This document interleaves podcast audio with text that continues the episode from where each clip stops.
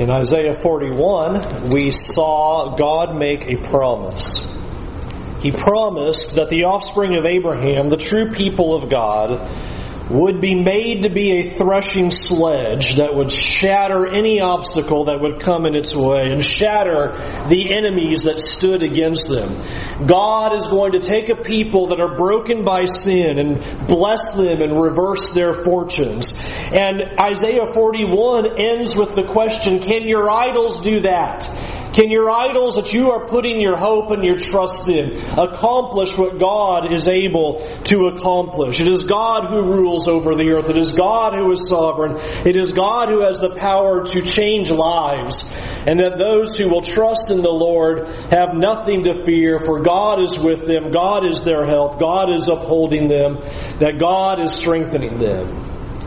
And so you can imagine with the scene of Isaiah, if you can kind of uh, back out and think about what Isaiah has been prophesying, God has said, You're all going to Babylon. You're going into captivity for your sins, but there is going to be a day that's going to arise. A new people will rise up, my offspring, my chosen ones, and you will serve me, and I will make you this threshing sledge. And the question would be, How? How is that going to happen? How is God going to accomplish this for His people to be able to reverse their fortunes and to be able to set them as blessed people of God and to override these great obstacles where they are steeped in their sins?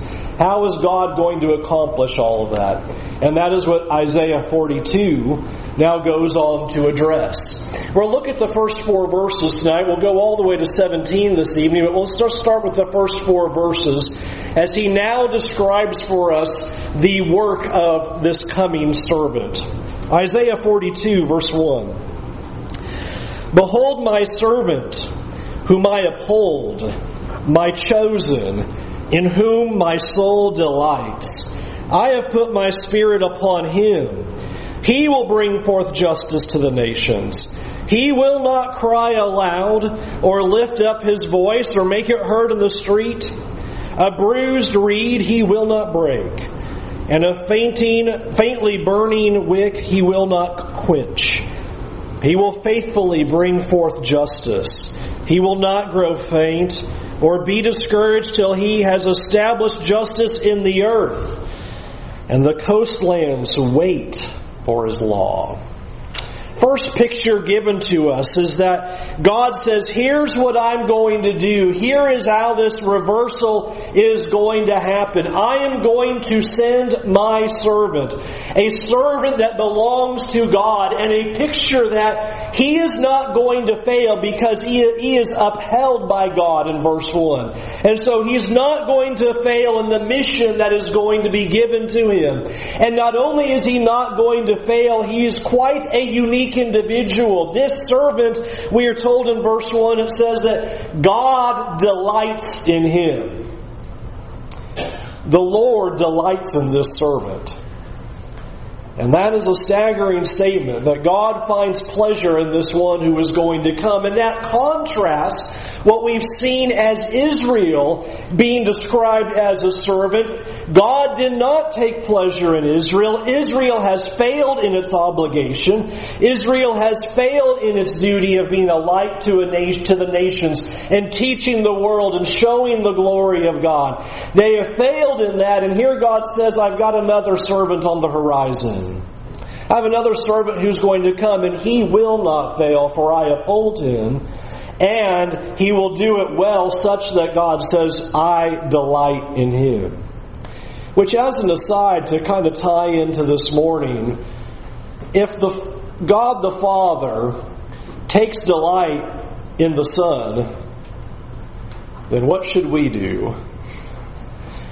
If God finds His joy and His delight in the work and the activity of the Son, then most certainly we must look at Christ and find our joy and our delight in Him as well. Notice what he's going to do as well, verse 1. I have put my spirit upon him. This is a, a, powerful statement about what is going to happen. When we go through the Old Testament, you will notice that the spirit will come upon various individuals, and it would be to be either anointed like as king, or you would be anointed as a prophet. The Spirit would be put upon them. And what this represented is that they were acting for and speaking as the authority of God, particularly as the prophets, you would see that. And so authority is being vested to him. And this is what God is saying. My servant, he's going to complete the mission. He will not fail. And he's going to do it in a way that I desire such that my delight is in him. And not only that, he speaks and acts with my authority. My Spirit rests upon him. And here's what he will accomplish at the end of verse 1. It says that he will bring forth justice to the nations. He is going to accomplish an amazing task. He will bring justice to the world. He will bring justice to the people. But the way that he is going to bring that justice is absolutely surprising because notice it in verse 2. He will not cry aloud or lift up his voice or make it heard in the streets. A bruised reed he will not break, and a faintly burning wick he will not quench. He will faithfully bring forth justice. He is going to bring justice to the world in a way that nobody ever has. Even in our time, we see this. We especially can think about it in the first century under the Roman Empire, or in the days of Isaiah under the Assyrian Empire. How does a nation bring forth justice? Well, you bring forth justice by going in and wiping out your enemies. You go in and you destroy. You are aggressive and you throttle all of your enemies. And here's a picture of it's not going to go like that. This servant's not going to come in and just slice the nations in two and destroy every single physical nation and establish some kind of physical realm. Notice also what's going to make him different is he's not a self-promoter. Every ruler, every leader, every king draws attention to themselves. Hey, we're the ones in charge and we've come to liberate you and we've come to save you. We're going to be your deliverer. We're going to make everything so much better. And notice in verse 3 he says, he doesn't cry aloud. He doesn't promote himself. He's not about promoting who he is or launching some kind of propaganda campaign when he comes. He's going to be so different than all the other earthly leaders that have ever risen before him or that would ever rise after him. He will not act in selfishness, nor act in a way to elevate himself, which is what all earthly leaders do. And so it really sets up a picture of how different this servant ruler is going to be, especially when you consider verse 3 a bruised reed he will not break, a faintly burning wick he will not quench as in their day and even true in our day, kings often cared more about the accomplishment of the task and minimally cared about who got hurt in the process of accomplishing the task. The Romans wanted a road, a road it shall be, and it doesn't really matter who gets hurt along the way. Rulers today still do the same thing. Policies are going to be enacted, laws are going to be given, and the accomplishment of the law is more important than what happens along the way. Notice that's not going to be the case with this one. He says, a bruised reed, he won't break that. Faintly burning wick, He's not going to quench that. What he is going to do is he will not come in as a ruling servant and destroy other people and harm the broken and hurt the downtrodden and just crush the oppressed. Instead, he's going to help the broken. And what's amazing about that is this is what Matthew quotes. Over in Matthew chapter 12, he quotes this very section as Jesus is going through the cities and he is healing people of their diseases and of their infirmities. This is quoted. The compassion of Jesus to come and to see people, even though He is God, and even though He is the ruler, and even though He is appointed by God to a task, He does not come into the spiritually hurt, the spiritually broken, the oppressed and devastated and break them. Instead, He comes to help. Instead, He brings comfort. And I want to just make that an aside for just a moment for our consideration that as we grow in our spiritual maturity, as we grow in faith, that there is a responsibility on our part to mimic what we see in Christ. That as we look to other people in our own congregation or other Christians who are spiritually weak, spiritually in need, spiritually suffering, that we don't break that reed that we bring comfort, that we bring help, that we bring the spiritual encouragement that those people need. It is so easy to look at people and go, well, what is wrong with them?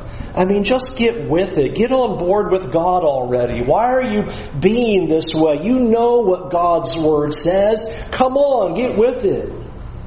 And sometimes it can be frustrating in trying to do as Galatians tells us to carry the burdens of the weak.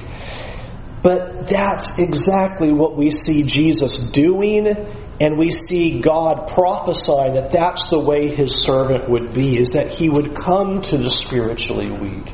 He would look to those who had spiritual needs and not break those people and not harm those people, but help them, encourage them, give them the strength that we that they needed. So it's a beautiful picture of what he comes to do. This tender love and compassion. The servant will come and he will bring forth justice. You have to love verse 4 that drives it home again. He will not grow faint or be discouraged.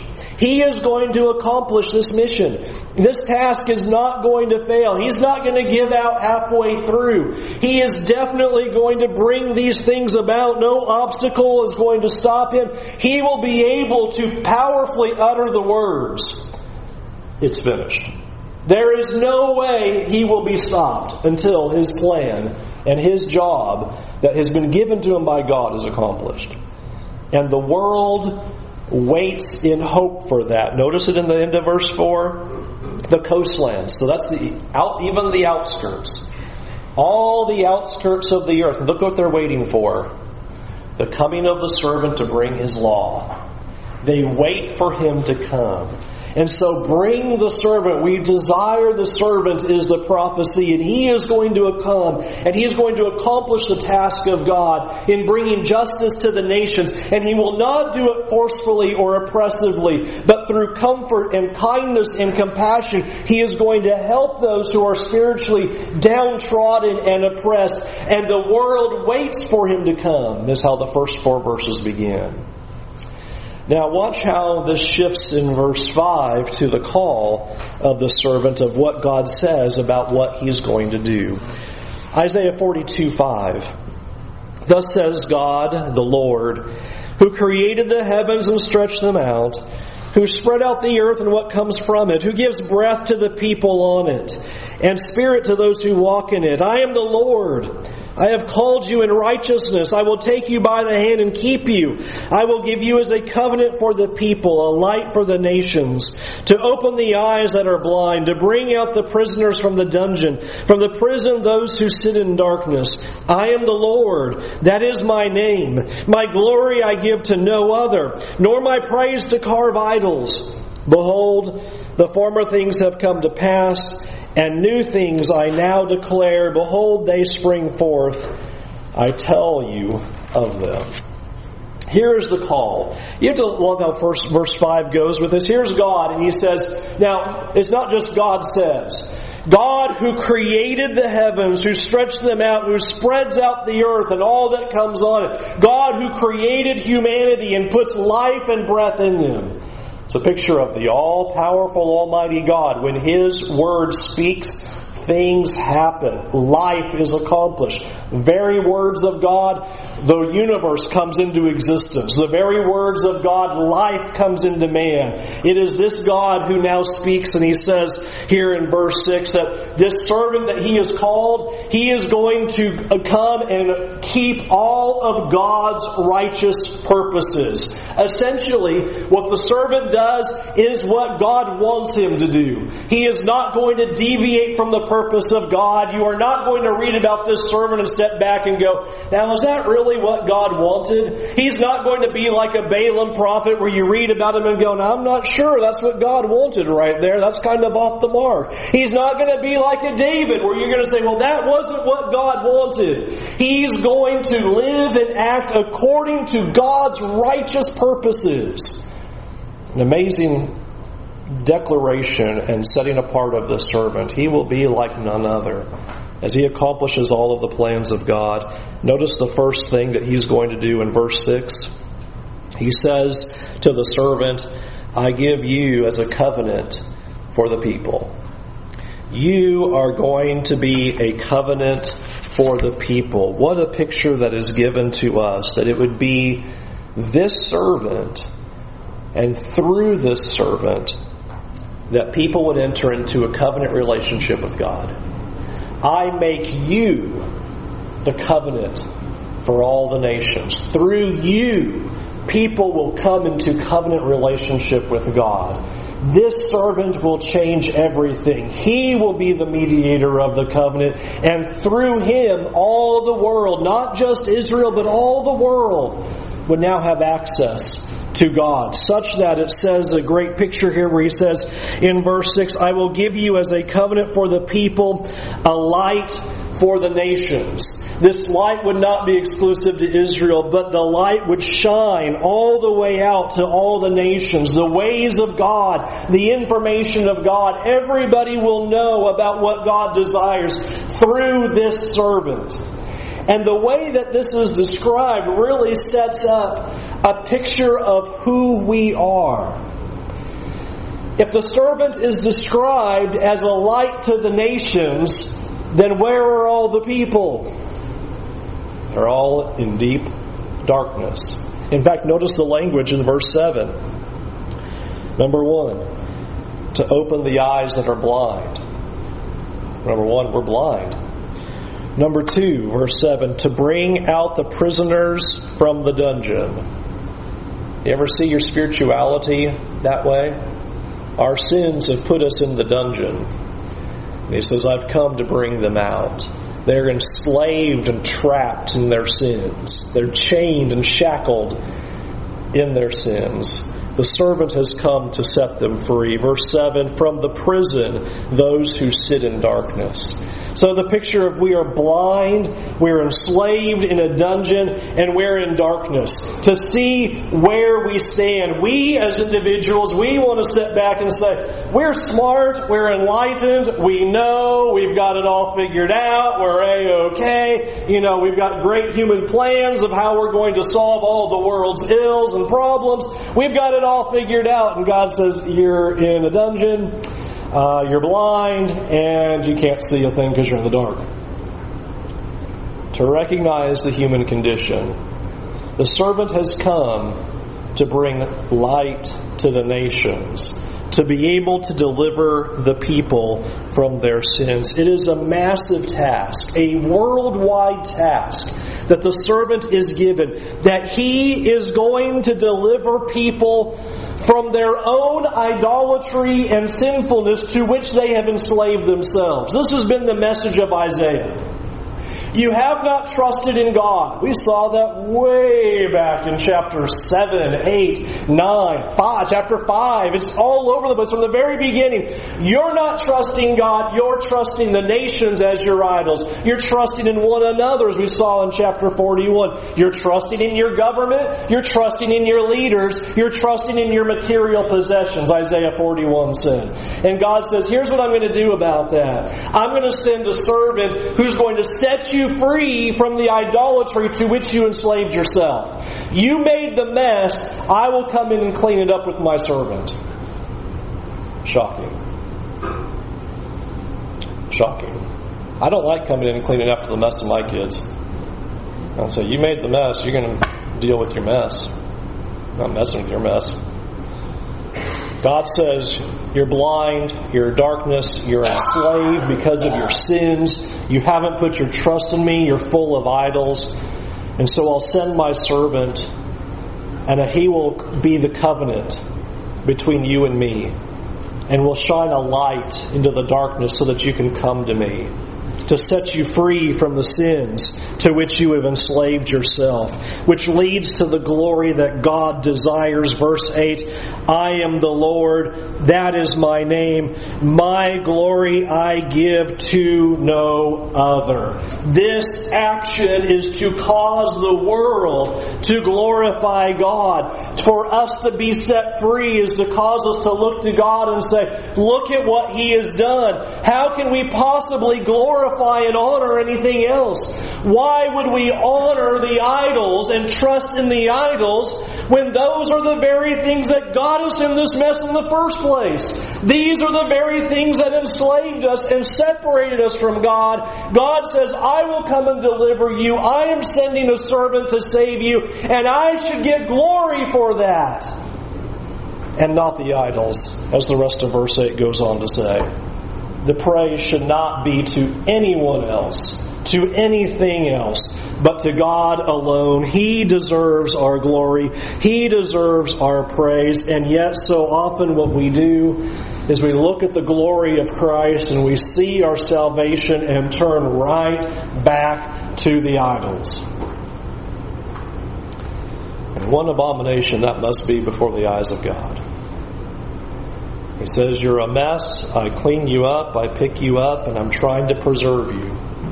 And you go right back into those very things. And God says, I'm telling you these things in advance. I love verse 9. The former things have come to pass. Here God says, Everything that I prophesied before has already happened. You can imagine when they came to the scroll of Isaiah in captivity and they've read the first 39 chapters. There's no chapters back then. What else are you going to call them? They read the first half of the book. And they go, that's exactly what God said was going to happen. He said Assyria was going to come in, but then Jerusalem was going to be okay, but because of Hezekiah, Babylon would take us away. And here we are sitting in captivity, and now God says, there's going to be a servant who's going to deliver us, who's going to set us free because we've been in dungeons, enslaved, and captured by our sins. He will set us free from all of that. And God says, that's why you can trust it'll happen. Because the former former things I've said have come to pass. Now the new things I declare before they spring forth. I'm telling you what will happen in the future. I will deliver you. So how can we go back? I couldn't help but think of the proverb as well as what Peter quotes as well. Yeah, that's one of the most graphic, disgusting passages in the Bible, right? Proverbs 26 uh, 11 is the dog returns to its own vomit, such as the fool. And Peter uses that and speaks of the disaster that befalls a Christian who would turn back from God and go back into the, the filth as a dog does to the vomit or as the pig goes back to the, the mud and the slop. How can we do it? And that's what God is asking in this scene. Back at the end of chapter 41, he said, Your idols can't do what I'm about to do. Everything that you're putting your hope and your trust in doesn't do what you think it's going to do. We'll talk a little bit more about that in a minute, but God presses forward in verses 10 through 17 now. And he says, Now here's what I'm going to do. So he says, First, I want you to hear the call of my servant. Here's what my servant will do and what I have called him to accomplish it. He will accomplish it. He will fulfill it. He will not come up short in any way. My righteous purposes will be accomplished through him such that my delight is in him and he will set people free and he will be a covenant to the people and he will shine the light of the glory of God so that the world can be set free and come to him. And so, verse 10 Sing to the Lord a new song, his praise from the end of the earth. You who go down to the sea and all that fills it, the coastlands and their inhabitants, let the desert and its cities lift up their voice, the villages that Kedar inhabits, let the, inhabit, the inhabitants of Sela sing for joy. Let them shout from the top of the mountains. Let them give glory to the Lord and declare his praise in the coastlands. The Lord goes out like a mighty man. Like a man of war, he stirs up his zeal. He cries out, he shouts aloud, he shows himself mighty against his foes.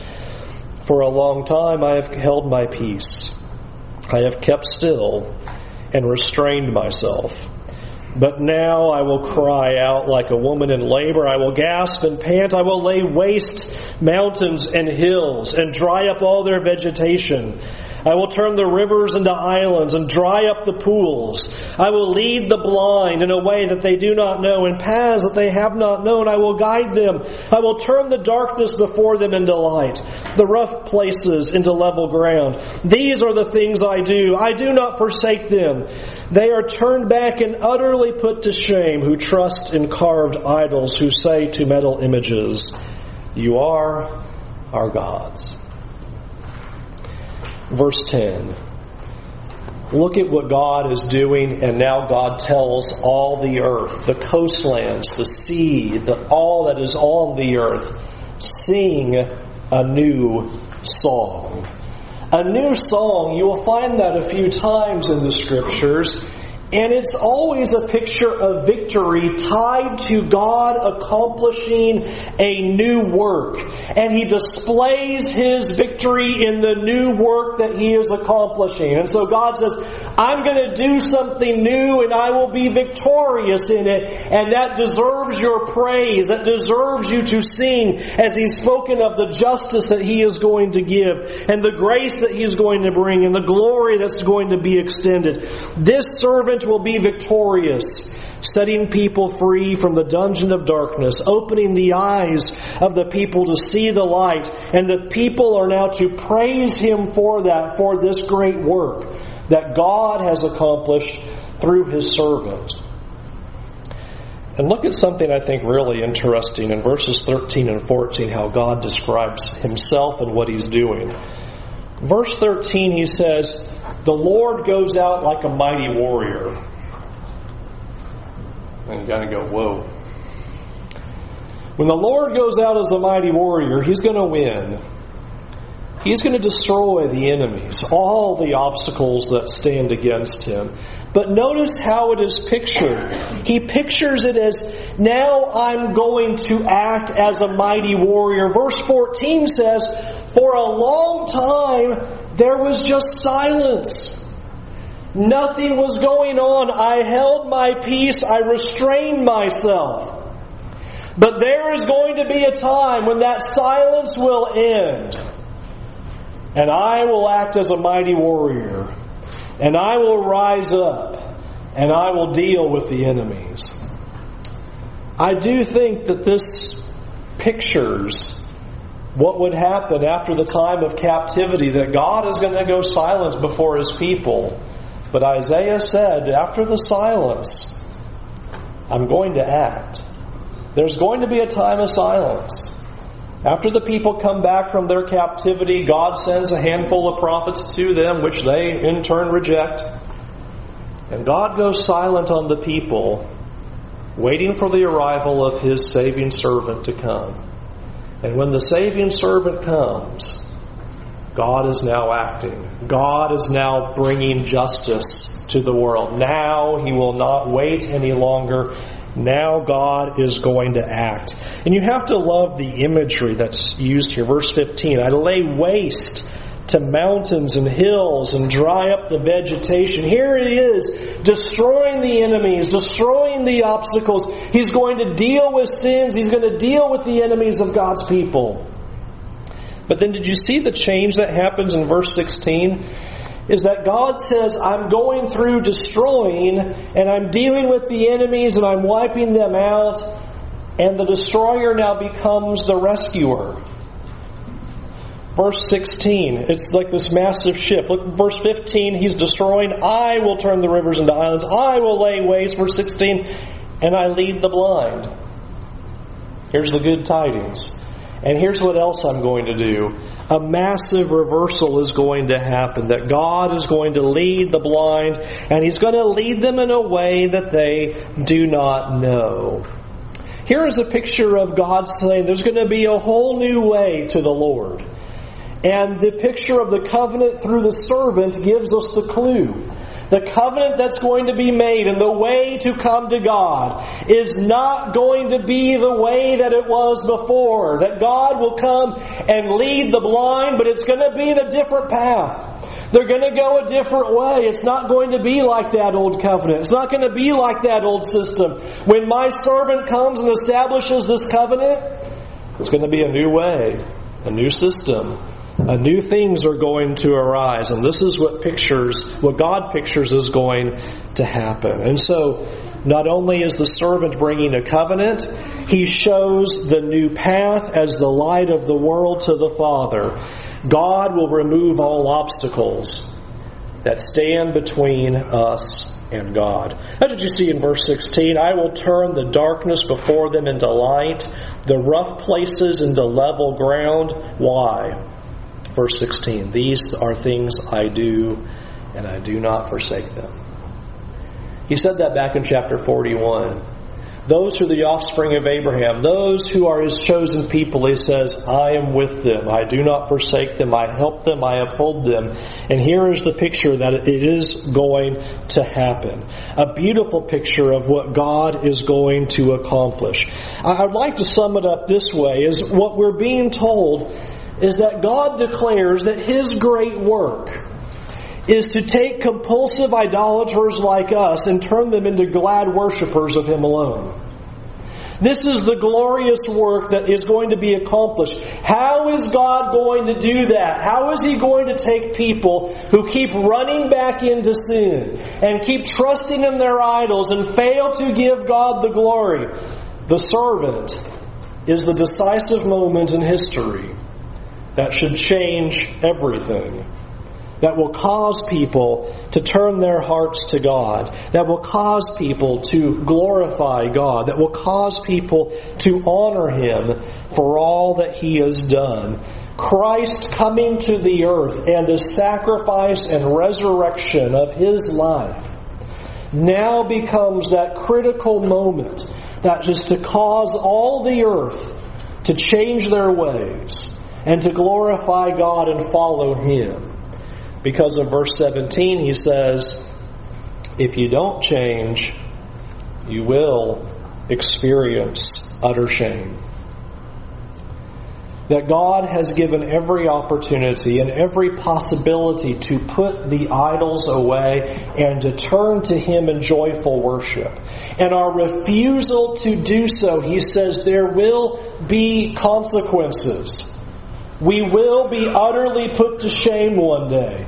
Not only on Judgment Day, but friends, when we trust in idols today, those things don't hold up and we're put to shame even now. You put in your hope in all your money? How's that looking right now? You put in your hope in some material possession? How does that look in a few years? Yeah, it looks shiny now. Give it a little while. We put our hope in all of these things that are temporary and will pass away, and it is shameful of us to do it. And we look foolish when we do it. The world around us looks foolish in putting their hope in these things, and often we do the exact same thing. And he says there's a grave warning here put your trust in God alone. And so I just want to end with one question, one thought. Why do we keep trusting in idols? As I got to the end of this section, I thought, so what's my problem?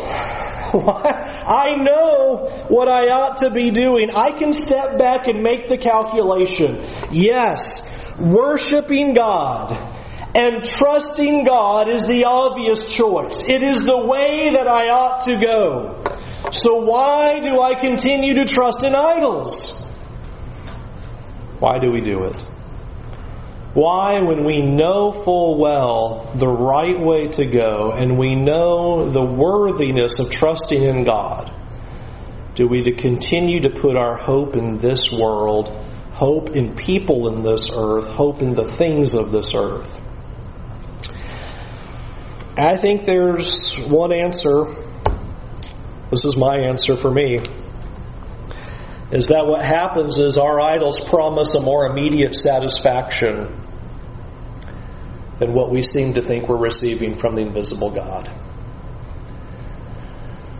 The reason I run to the things of this world and I run to sin and I run to material possessions and I run to other people as my hope and trust and deliverance and comfort is because I believe there will be a more immediate satisfaction from that than trusting in God. And what we are failing to see is that we are making a tragic decision. A tragic decision, a foolish decision where we are exchanging eternal things for temporary things. That we are exchanging eternal joy and lasting joy and true joy for things that we think are going to give us joy now. And I wanted to almost really ratcheted up a little bit because as I thought about it, it's actually not even a now or later consideration. It's not just simply, well, I'd rather have my pleasure now than in the future. That's part of it. But what I want us to see is not only is it forfeiting joy, true joy in eternity in the future, you're forfeiting it now. Because everything that we put our trust in and engage in doesn't ever satisfy. There is temporary happiness. I'll give it that word. There is a time of happiness, momentary disposition of feeling good that quickly slips away. And we've exchanged that moment, those minutes, that hour of temporary happiness for instead of not only lasting joy with God in eternity, but that there is joy and life now if we would seek it. What I'm getting at is we need to train ourselves to recognize that we're not only forfeiting future joy, we're forfeiting current joy.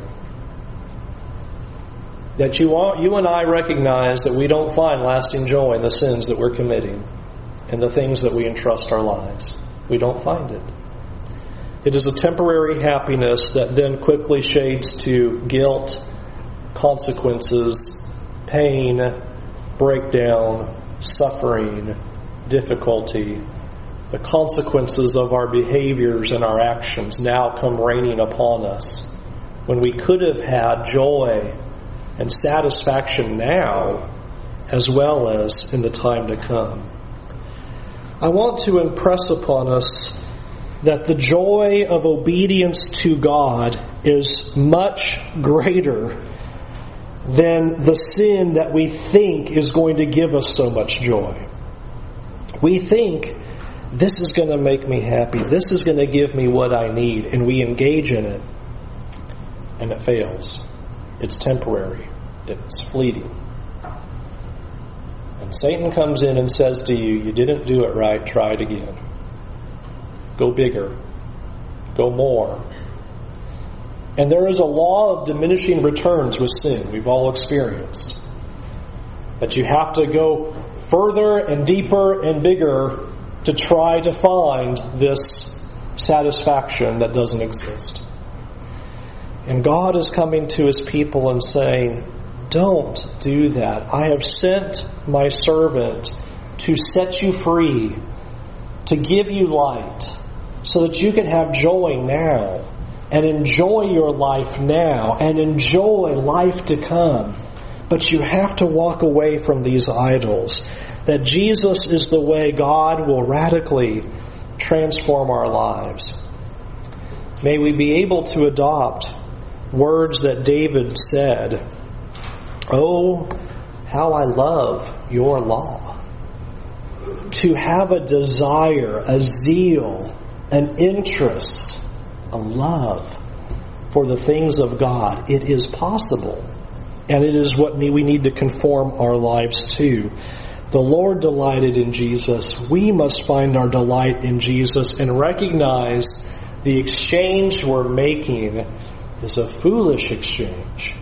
And it is not delivering the immediate satisfaction that you and I think it's giving us. How many times, when you have, by the power of God, overcome a temptation, temptation comes your way, and you do the right thing. And God, in that strength, you go away from that sin. You flee that. Is there not great joy in that? And that is a great moment. That is a satisfying moment. To walk away from something that you know is hurtful, damaging, sinful, and to do what God says, it's just a small taste of the joy that can be experienced in this life that can't be taken away from us no matter what happens in our circumstances, no matter what we lose of family and wealth and things, no matter what our external situation is, that there is a joy right there that is never taken away. That obedience to Jesus is a joy beyond compare. Seek it, you've experienced it, dwell in it, and keep doing it because the joy of sin is a facade. Pull your songbooks out. We'll sing Invitation Song. We invite you to come to Jesus, to turn away from idols, turn away from sin, turn away from self pleasing, and turn to the desire of God by turning to Jesus Christ, the one who has come to set us free.